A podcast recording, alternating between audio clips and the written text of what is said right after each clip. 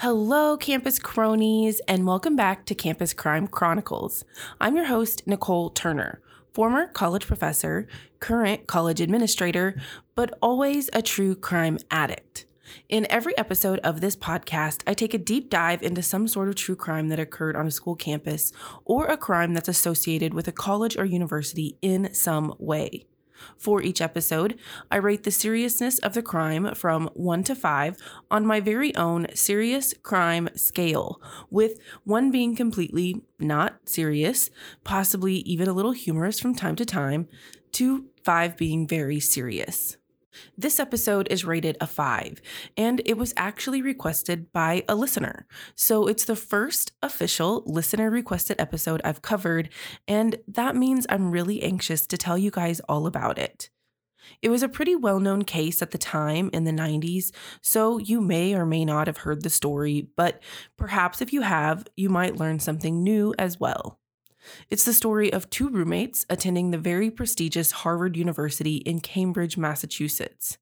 In the spring of 1995, after Trang Phuong Ho told her friend and roommate, Sinedu Tadesse, that she would no longer be rooming with her the next school year, Sinedu took the ultimate revenge, tragically ending the lives of both of these young women in a brutal murder suicide event. This episode is titled A Roommate's Revenge. So, without further ado, let's get started.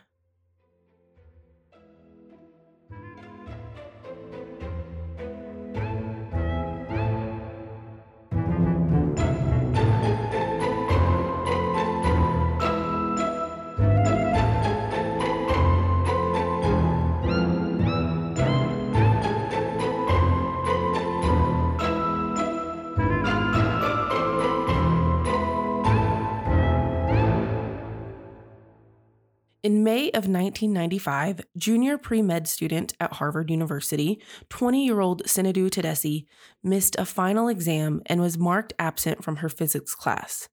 Now, Sinedu was a very educated, accomplished student who took academia very seriously, so missing a test was not in her character. However, because the exam was given on a Saturday, Harvard officials would not realize her absence until after the weekend on the following Monday, which would be a day too late. What nobody knew when Sinedu skipped the exam was that she was at home in her dormitory on campus, the Dunster House, and she was planning a revenge attack on her friend and roommate, 20 year old Trang Phuong Ho. Both Sinedu and Trang underwent a long, hard journey to get to their final destination of Harvard University. You see, both students were originally from third world countries and and to say they had many hardships along the way, well, would be the understatement of the century. Both young women were pre med students at Harvard, which meant both of them were incredibly gifted and highly intelligent. According to an article by Mary Gaitskill for Salon.com, Trang Ho escaped Vietnam at the age of 10 with her father and her sister. They escaped on an illegal boat right after the Vietnam War ended and eventually ended up in Boston, Massachusetts, or actually near Boston in the suburb of Medford. But this was after having to stay for almost a year in an Indonesian refugee camp. According to Gaitskill's article, conditions at the camp were very harsh and violent and extremely dangerous. Also, one podcast that covered this story, Sisters Who Kill, said Trang's father even made his daughters dress up like boys or males instead of females, which would keep them from any unwanted advances from others. Basically, it was a defense or precautionary decision their father made in effort to further protect them on their journey to the US. The only difference between Trang and Sinedu well, besides their very different personalities, was the fact that Trang did spend some of her life in America, where she was able to become familiar with American customs, and basically she had way more time to adjust to living in America than did Sinedu. However, even though the two seemed quite similar given their backgrounds, they were actually raised quite differently. For starters, Trang was very close to her family, and since they were in Boston or the Boston area, she often went to see them on the weekends or or really just any and every opportunity she had to see them, she would take. Trang also worked hard to help and support her family, which is why she wanted to be a doctor. She wanted to help give her family a better life in America, and Harvard was going to be her pathway to do just that. According to a piece in the Washington Post by Christopher B. Daly, Trang was the valedictorian of her class at Boston Technical High School, which helped her land a scholarship to Harvard. Once at Harvard, Trang made lots of friends and she was involved in several extracurricular activities, including being the president of the Harvard Vietnamese Student Association. In that role, she tutored refugees in Cambridge, where Harvard is located, and she also volunteered at a homeless shelter for women, as well as worked in a research laboratory at the Dana Farber Cancer Institute in Boston. Ultimately, Trang had her heart set on being a pediatrician. Sinedu, on the other hand, did not have any family, particularly her immediate family nearby, whom she could go visit when she wanted to. Now, several sources say Sinedu did actually have extended family in the area, but all sources say she was not close with them at all and she rarely saw them. Sinedu grew up in an upper middle class family in Ethiopia. Though her family was more financially stable than Trang's family, she still faced difficult situations of her own. For example, she grew up during Ethiopia's Red Terror campaign, which evoked mass chaos, and the atmosphere in Ethiopia at the time was basically a war zone. According to Salon.com, during this time, military soldiers would kill citizens and then drag their bodies to the front doorsteps of their families' homes, and the soldiers would then demand the family of the deceased to pay for the bullet that killed them with no remorse or empathy or even human feelings at all. According to a piece by Joshua Wolf Shenk for Washington Monthly, 30,000 people in Ethiopia died during this campaign of terror, which began when Sinedu was just two years old. Also, during this time, when Sinedu was seven years old, her father was actually imprisoned by the regime of the Red Terror, and he remained a political prisoner under the Marxist government for two years, which made their family dynamic shift. After that, their family basically had a war mentality of trust no one but yourself. All you have is family, yourself, and your academics. And it was because of these incredibly harsh and violent conditions that Sinedu was not allowed to go outside and play or really do much of anything. Instead, her parents forced her to focus all of her attention on her studies and academics. So Sinedu did just that. Ultimately, she became one of the smartest students in the whole country, not just in her school, but the whole country. And she also earned admission to Ethiopia's prestigious International Community School. While in school, according to the Washington Post, Sinedu became the president of the student government, and she too graduated as the valedictorian of her class, which garnered her a full ride scholarship to the famed Harvard University. Once at Harvard, Trang and Sinedu led very different social lives, and they didn't actually meet until their sophomore year when they were assigned to be roommates. I think, from what I gather, it was because of their similar backgrounds that they were assigned to be roommates, which, like we've discussed, were really not all that similar. Anyway, Sinedu was a very quiet, shy, reserved person. One student, Humphrey Watonga, who described himself as Sinedu's good friend, told the New York Times that Sinedu's shy personality made it very difficult for her to make new close friends. He also said that she was, quote, totally isolated, always by herself, end quote.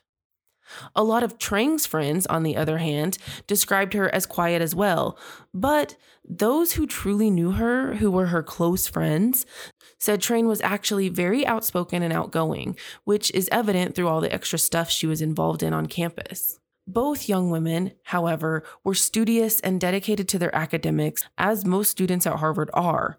And according to an article by Fox Butterfield for the New York Times, they seemed to be well matched as roommates. At least at first they were, because they both dreamed of becoming doctors to help others, and they both held tight to family centered traditions of their homelands. But under the surface, things between Trang and Sinedu were not so great. This was because Sinedu became very attached to Trang and not in a healthy best friends type of way. She basically idolized her and put her on a pedestal. As I said, she didn't have many friends, so Trang was one of Sinedu's only friends, according to Salon.com.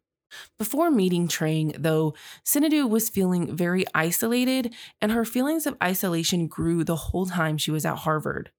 According to the New York Times, not only did Sinedu not have many friends, but she also would rarely see her family. Apparently, in the whole three years at Harvard, Sinedu only went back to Ethiopia to see her family one time, just once. That was it, and the school actually paid for it as part of her scholarship. As Sinedu's feelings of isolation grew, her loneliness manifested through many, many diary entries where Sinedu poured out her heart and soul. But the entries, well, they were alarming to say the least. For example, she would talk to herself in third person, and in one entry, she told herself to, quote, make people like you. Do not show what you really think. Put on a mask, end quote. But when those bits of advice to herself failed, she described her, quote, heart failure thing, end quote. And she also described herself as, quote, dead and it is hard to warm myself up, end quote. Sinedu also talked about her family in her diary. She said she was dealing with unspeakable pain and that she never really felt loved by her family. She wrote about her home life, saying, quote, there was no comfort to seek, no warmth, end quote. She also described how she felt hated and attacked by her mother and how there was no real feelings in her family. According to her diary entries, her family constantly ridiculed her, calling her ugly and, quote, very black, end quote. So, as you can see, Sinedu's deep troubles basically festered while she was at Harvard. According to Salon.com and several other sources, including The Crimson, Harvard's campus newspaper, at one point, Sinedu became so overwhelmed with feelings of loneliness that she went through a phone book and began sending a five page letter to random addresses from the book, essentially pleading with strangers to befriend her. I'm obviously not going to read you the whole five page letter, but I am going to read you an excerpt that was published in an article by Joshua Wolf Shenk for Washington Monthly. That excerpt from the letter reads, quote, As far as I can remember, my life has been hellish. Year after year, I became lonelier and lonelier. I see friends deserting me. They would take every chance to show me they did not have any love or respect for me. High school turned out to be even worse. If I went early or left late, I would be roaming the yard or deserted hallways alone while other students roared with laughter or talked their hearts out standing in groups. Home was not a comforting place. I swallowed my pain and anguish just as my siblings did to theirs. I was so lonely, but I hung on tight because I wanted to come to the States in search of a solution. End quote. In her letter, she also begged people for, quote, a few hours from your week Please do not close the door in my face. End quote. One woman who received the letter by happenstance was an acquaintance of a Harvard administrator. So naturally, that woman reached out to the administrator out of concern for Sinedu. In turn, the administrator shared the letter with the master of Dunster House, the dorm where Sinedu resided, but apparently the letter was simply filed away and no further action was taken. Okay, side note that was a huge mistake on Harvard's part. And I'll circle back to this eventually. So put a pin in this piece of information. But let's just say that's strike one for Harvard. Also, besides her intense feelings of loneliness and isolation, Sinedu was feeling pressure academically too. So much so that the Crimson described it as a quote, spiraling plunge into psychosis, end quote.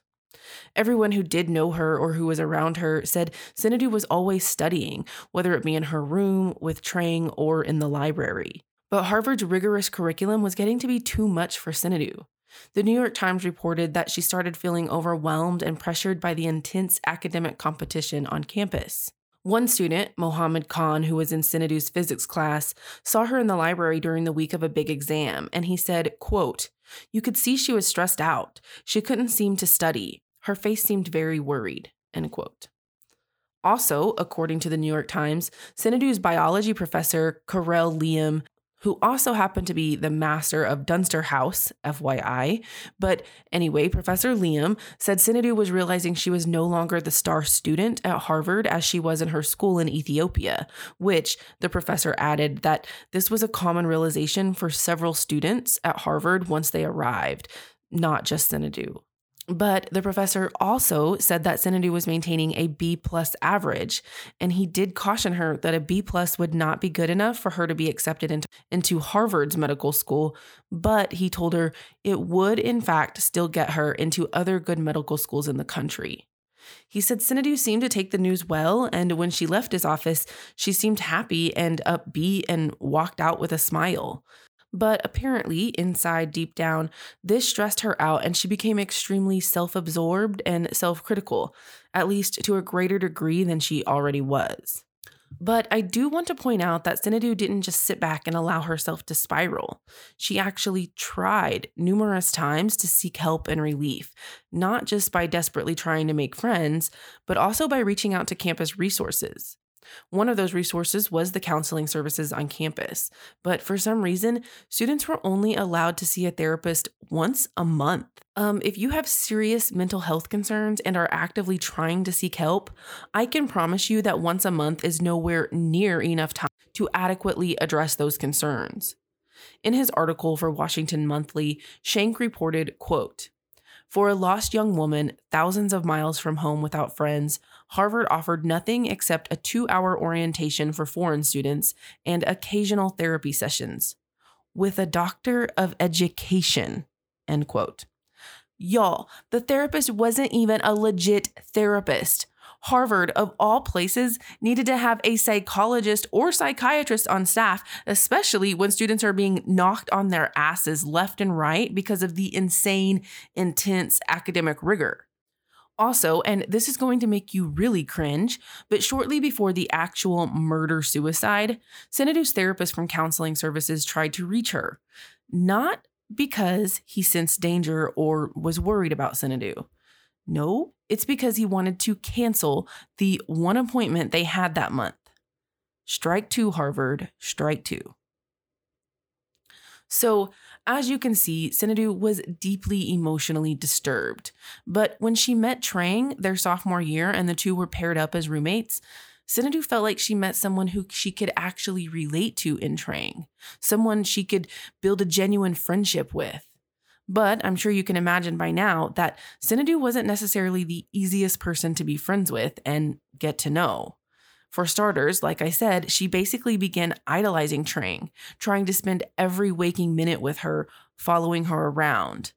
On the Sisters Who Kill podcast, they described it as Sinedu latching on to Trang, but she also became kind of jealous of Trang as well. You see, Trang had lots of friends, while Sinedu basically had one, Trang. Also, Trang had slightly higher grades than Sinedu, but honestly not that much higher. She maintained an A minus average compared to Sinedu's B plus, but Trang didn't take it as hard as Sinedu. She didn't let the academic pressures bother her like Sinedu did. Plus, Sinedu was envious that Trang got to see her family so often, like every weekend, whereas Sinedu had only seen her family once in three years. Now, I'm sure you're wondering, like I did, why she was so upset that she couldn't see her family when she was basically talking trash on them in her diary. Well, the only conclusion I can draw is that even though she didn't have the nicest things to say about them, at the end of the day, they were still her family. And since those were the only people she had ever really been around all her life, they were like a comfort for her, like she was homesick, to say the least.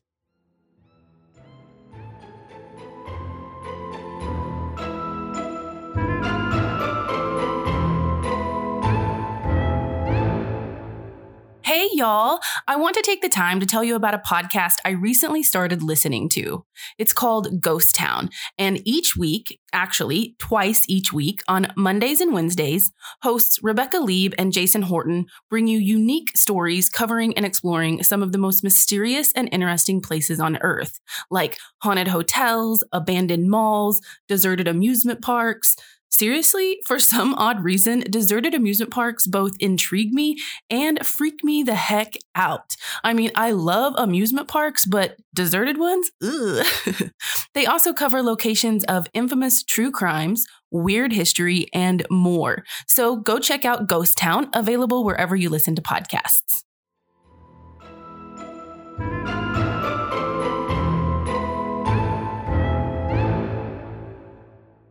After rooming together their sophomore year, Trang was having second thoughts about rooming with Sinedu again their junior year. This was not only because Sinedu was so latched onto her, but also because Sinedu became a terrible roommate. The Sisters Who Kill podcast said Sinedu became messy and started leaving fruit and other food out. And she also started playing loud music, which we know if you're trying to study, that's definitely not a good mix. So Trang became increasingly frustrated, at one point, even putting a sheet in the middle of the room and was basically like, okay, this is my side, that's your side. You stay over there, I'll stay over here. Then, after the fall semester, Trang requested a roommate change for the spring, but she was actually denied, with the school saying it was hard to change in the middle of the school year. So, the following spring in 1995, Trang started staying other places with friends and at home in Boston with her family, basically anywhere that Sinedu wasn't. So, when this friendship failed and Trang tried putting up some friendship boundaries between them, Sinedu got angry and began spiraling even further out of control, especially toward the end of the spring semester when Trang told her she had indeed found a different roommate for their senior year and would officially no longer be rooming with her. For the last three weeks that the two young women did room together, Sinedu had become so distraught with Trang's decision to move out that she stopped talking to her altogether. According to the New York Times, in the final two months of living together, so probably April and May of 1995, Sinedu stopped taking phone messages for Trang and refused to speak to her at all. Also, the New York Daily reported that Sinedu sent a letter to Trang in April of 1995 as well, basically saying she felt abandoned by Trang's decision to room with someone else. In that letter, she wrote, quote, I thought we were going to do stuff together. You'll always have a family to go to, and I am going to have no one. End quote. Then, something happened several days before the murder suicide that is sure to send chills down your spine. Just five days prior to the incident, Sinedu sent a portrait of herself to the Crimson, Harvard student newspaper, with a note that read, quote, Keep this picture. There will soon be a very juicy story involving the person in this picture. End quote. But let me ask you do you think the students on the newspaper staff did anything about this odd cryptic note? Nope, not at all. And because nobody really knew the person in the picture, and I guess the note didn't have a return address or anything on it, the newspaper staff just tossed it in the trash and assumed it was some type of prank or joke. That's strike three, Harvard. And no, honestly, I'm not even blaming the students on the newspaper staff. I'm blaming their advisor or whoever is in charge of them. If something is that strange and out of the ordinary, I mean, I don't think they were getting creepy notes with photos attached to it every day or anything. So it was definitely strange and out of the ordinary. And so then they should have been trained to follow up on that kind of stuff. Send it to the police, try to figure out who the heck was in the photo. Something, anything would have been better than ignoring it and tossing it out. Also, prior to the murder suicide, Sinedu wrote something even more disturbing in her diary, which hinted that the whole thing was, in fact, premeditated. I mean, you know, in case the note she sent to the Crimson wasn't enough proof. But in her diary, she wrote, quote, The bad way out is suicide. The good way, killing, savoring their fear, and then suicide. End quote. So, with all this going on, let's move on to the day before the murder, on Saturday, May 27th, 1995. If you remember, I said Sinedu missed a final exam and was marked absent from class. But while she was absent, the New York Times reported, she was in her room crying the whole time, possibly even journaling, and basically just visibly upset that her roommate was leaving her. We know this because one of Trang's friends, 26 year old Tao Nguyen, was staying in the dormitory with them at the time because she was helping Trang pack and get ready to move out for the summer. Tao, who was a recent refugee from Vietnam, was a witness to the entire tragedy, and it's by her account that we know exactly what happened. According to the New York Times, police said Tao woke up on Sunday, May 28th, to an alarm clock going off at about 8 a.m. When she awoke, she discovered Sinedu in the middle of stabbing Trang multiple times. In a gut knee jerk reaction, Tao tried to intervene and stop Sinedu, but when she did, she was attacked and stabbed too. Luckily, Tao was able to get away though, and she ran outside to the courtyard of Dunster House, hysterically screaming for help the whole time. She kept screaming repeatedly, quote, someone killed my friend, end quote. And as she herself was also bleeding, she was also screaming out, help me, I'm hurt. According to the Washington Post, Tao and Trang were sleeping head to toe in Trang's bed. So, you know, like true sleepover style, like one was had their head and their feet one way, and then the other one had their head and their feet the other way. Anyway, so when Tao woke up, she was literally in the middle of Sinedu stabbing Trang. Tao also said that she thinks Sinedu pre planned the brutal attack and that Sinedu was, quote, crazy looking, end quote, and that she looked incredibly determined and hell bent on killing Trang. After Tao fled and ran out of the room, Sinedu barricaded herself in the bathroom that the two roommates shared. By the time police arrived on scene, though, it was too late to save either one of them. Sinedu had stabbed Trang 45 times, and then she ran to the bathroom, rigged up a homemade noose in the shower stall, and hanged herself. According to Trang's autopsy, there were cuts on Trang's hands, which meant she tried to fight off Sinedu, but there were also tons of stab wounds on her face, neck, chest, and legs. The Harvard Crimson reported that Sinedu used a buck knife or a type of hunting knife with an average blade length of about six to eight inches. Both women were rushed to Cambridge Hospital, where they were both declared deceased. So let's go back to those strikes I kept adding up against Harvard. You see, there were so many things that happened that should have been documented and addressed. The first thing was the five page letter she sent to strangers in the phone book. As soon as they found out about this erratic behavior, she should have been placed on the school's radar immediately and then monitored closely for any other types of incidents or behavior, such as when the Crimson newspaper received that photo of Sinedu with the odd note attached to it, and when Sinedu missed her exam, because actually she missed several exams during the last week of school, not just the one, according to the Harvard Crimson. But honestly, it seems like Harvard was more worried about its reputation and academic rigor than about the mental well being of its students. I mean, first of all, who has a doctor of education on staff as a therapist? You have tons of money, Harvard. You couldn't spring for an actual psychologist or two.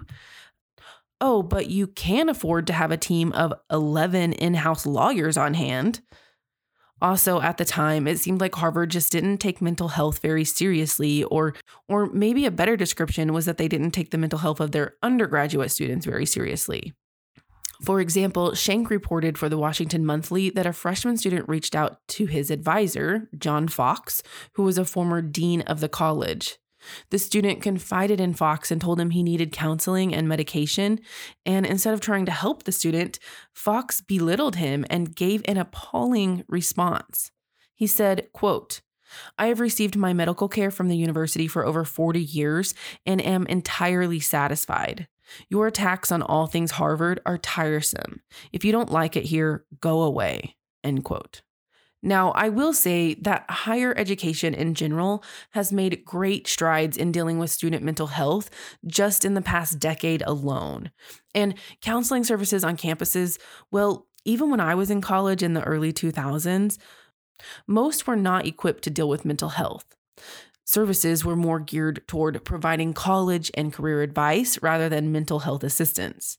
But as the need for mental health services grew, colleges and universities started offering those services and employing more psychologists and psychiatrists to be on staff.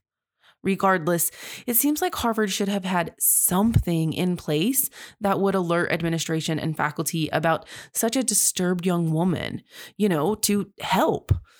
Well, I will say that Harvard does have this in place now, as do most colleges and universities. It's usually some type of threat assessment and behavior team or committee. I know this because I'm currently the co chair of TABIT at the college where I'm employed, which stands for Threat Assessment and Behavioral Intervention Team. At the previous university I worked at, the team was also called something similar. And at Harvard, they actually have the BACT, the BACT, which is the Behavioral Assessment and Consultation Team. According to Harvard's website, The BACT, or BACT, was formed in 2012, so 17 years after the murder suicide of Trang Ho and Sinedu Tadesse. But regardless, the team is, quote, intended as a multidisciplinary resource to provide university officials and others with expertise and counsel when, when confronted with a situation that could present a risk to the safety of the campus. BACT is an interdisciplinary team consisting of subject matter experts from law enforcement, mental health services, academic services, human resources, student affairs, employee assistance, and legal counsel. BACT employs a proactive, collaborative, coordinated, and fact based process. Working in concert with the school or department, BACT brings its expertise to the identification, assessment, consultation, intervention, and management of situations that pose or may potentially pose a threat to the safety and well being of the campus community. End quote. Now, clearly, BACT is a very good organization, and I'm sure it really probably does identify students like Sinedu Tadesse now, but it just would have been much easier. And this whole situation probably could have been, I shouldn't say easier, but this whole situation probably could have been prevented had they had BACT or something like it back in 1995. Anyway, I feel like I focused a lot of time in this episode on Sinedu because, I mean, I was explaining what she was going through and how her behavior and feelings festered and escalated as she quite literally spiraled out of control. But I'd like to end the episode talking more about Trang because at the end of the day, she was the victim, an innocent young woman whose life was tragically taken far too soon. Also, Trang was an incredibly gifted person with a kind and gentle soul who only wanted to spend her days helping others. Y'all, let me tell you just how gifted Trang really was. According to the New York Times, only a few years after arriving to the US, Trang was chosen by Boston Magazine as one of 25 who can save Boston, which was a list the magazine had compiled of successful and promising individuals in the Boston area.